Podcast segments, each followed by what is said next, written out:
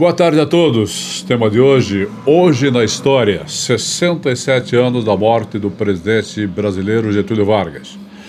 A era Vargas é o período da história do Brasil entre 1930 e 1945, quando Getúlio Vargas governou o país por 15 anos e de forma contínua.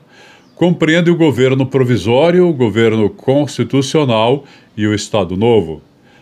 Nesse período da história brasileira, o poder esteve centralizado em Getúlio Vargas, que assumiu como presidente do Brasil após o movimento que depôs Washington Luiz da presidência.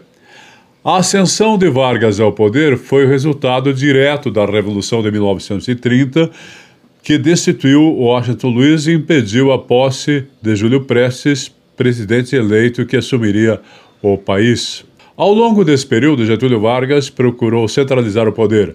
Muitos historiadores, inclusive, entendem o período de 1930 a 37 como a gestação da ditadura de Vargas. Vargas também ficou marcado pela sua aproximação com as massas, característica que se tornou muito marcante durante o Estado Novo. Ele permaneceu no poder até 1945, quando foi forçado a renunciar à presidência por causa de um ultimato dos militares. Com a saída de Vargas do poder, foi organizada uma nova Constituição para o país, iniciada outra fase da história brasileira, a Quarta República, de 1946 a 64.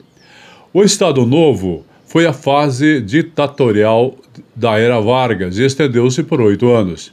Nesse período, Vargas reforçou seu poder, reduziu as liberdades civis e implantou a censura, inclusive na imprensa.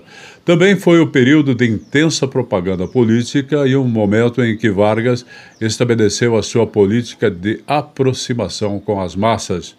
A censura instituída ficou a cargo do Departamento de Imprensa e Propaganda, responsável por censurar as opiniões contrárias ao governo e produzir a propaganda que ressaltava o regime e o líder.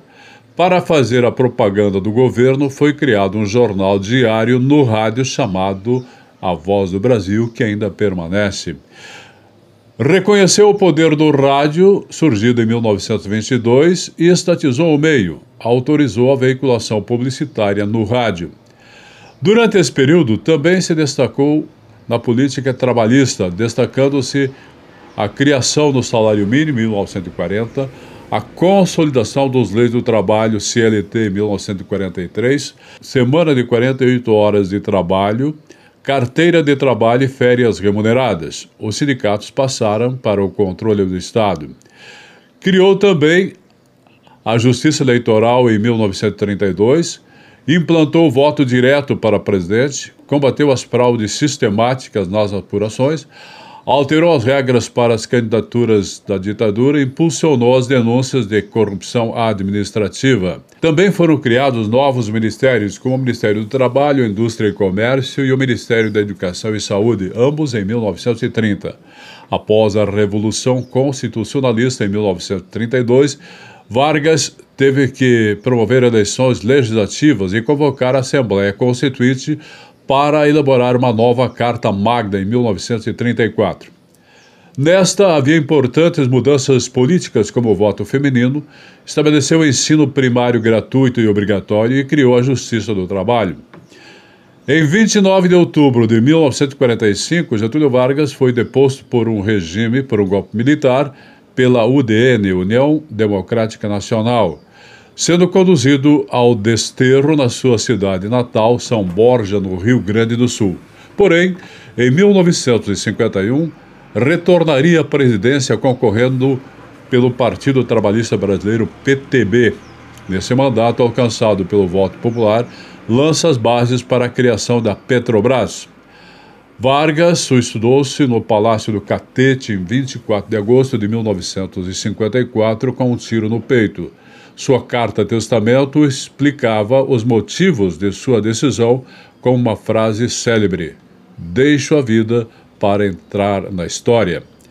A notícia da morte de Getúlio Vargas, o pai dos pobres e protetor dos trabalhadores, causou profunda comoção nacional. A notícia já havia sido divulgada por vários meios, mas o povo só acreditou e foi para a rua chorar a sua morte quando o repórter Esso da Rádio Nacional do Rio de Janeiro deu a notícia. Credibilidade total desde então do rádio. Boa tarde.